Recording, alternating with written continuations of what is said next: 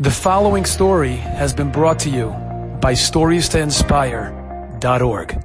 Two stories. One simple story happened here in Lakewood. A fellow went through a toll booth. Now you can pay by some of the toll booths, right? If you don't have your E-ZPass or whatever it is. And he paid, and she gave him change. The toll booth, the woman to collecting the tolls gave him change. He realized later that she gave him a 20 instead of a 10. Now he's got 10 extra dollars. So what do most of us say? Hey, it's her fault. So the next time he traveled on the Garden State Parkway, he went to the cash tolls, even though this time he had E-ZPass. And he said, listen, last time that I was here, I got overcharged. I want to pay back. And the toll collector looks at him and says to him, this is the second time this month that one of you types of people did this. You're a different breed. What a kiddush Hashem. And what honesty, and what truthfulness, and what amuna and bitachon to understand that the Ribbono Shel Olam runs the world. And then here's a crazy off the charts story about a family from Warsaw there was a family from Warsaw in the 1930s. They were refugees and they were forced to flee to Belgium, which was much safer at that period of time. I saw the story written by a grandchild of the person that the story happened to. He says when his grandfather came to Belgium, they were struggling terribly financially. He couldn't find a job. He didn't speak the language. It was really difficult, and they were literally struggling to find bread to put in their mouths.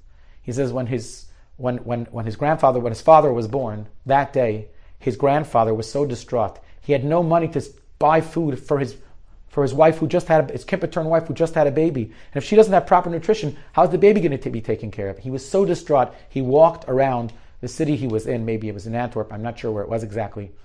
And he just wandering. Shem, you have to help a poor person. And he sat down on a park bench. And it, for some reason, he stretched, he put his hand under the park bench, and he realized that there was a pouch a velvet pouch right underneath the park bench. And he picked it up and it was full with 50 to 100, somewhere between 50 and 100 little tiny, amazing, brilliant diamonds. Enough to keep him for many months and maybe even many years. There was no siman, there was no identifying sign. The chances were it wasn't dropped by another Jewish person. His Yetzer Hara said to him, You were just davening to Ribbono Shel Olam and asking him for help, and he gives you this. Wow, Hashem responded. Tarim Yikro Aniana. Before we even have a chance to call out to Ribbono Shel Olam, he provides the solution and the salvation. Keep it. It's a gift from Hashem for you and for your family. As Yetzer Tai said to him, not true. Who knows who it is? There's someone out there that clearly is experiencing a substantial loss. They must have dropped it. Try to find him. Anyways, he did his investigation and he, he embarked upon a, a path to try to find the owner and eventually he identified the owner. Who was the owner? He was a non Jewish diamond merchant who lived in Belgium. The non Jewish diamond merchant was blown away. When speaking to this refugee, he realized that he doesn't have a job. He realized that he was poverty struck. And he didn't take it and he gave it back. The first thing he did, is he said, I'm getting you a job. A person like you needs to be supported. And he got him a job as a diamond cutter. And that's how he supported his family respectfully, and things took a turn for the better. But when Belgium was invaded by the Nazis, and this fellow was in Sakanas Nefashos. He was going to be deported and sent to Auschwitz and killed. This non Jewish person saved him and his entire family, got them out of the country eventually. And because of this, the grandchild was able to say over the story. And today there's children and grandchildren and Teres Yesharim because of one act of honesty and integrity.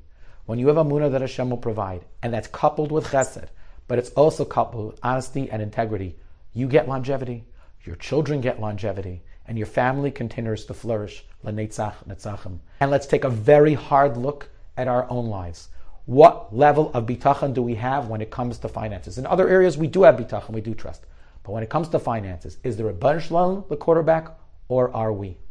And once we take a look at those that level of amuna and we strengthen it, it will no longer be an assign. It won't be a challenge for us. It won't be a test to perhaps do things that are not so honest have a little bit of a lack of integrity. On the contrary, we'll up our game and the Rebbe will give us tremendous hatzlacha and the Jewish community will be safe, will be secure, will continue to thrive. Wishing each and every one of you a beautiful upcoming Shabbos.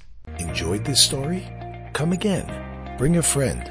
Stories to inspire.org.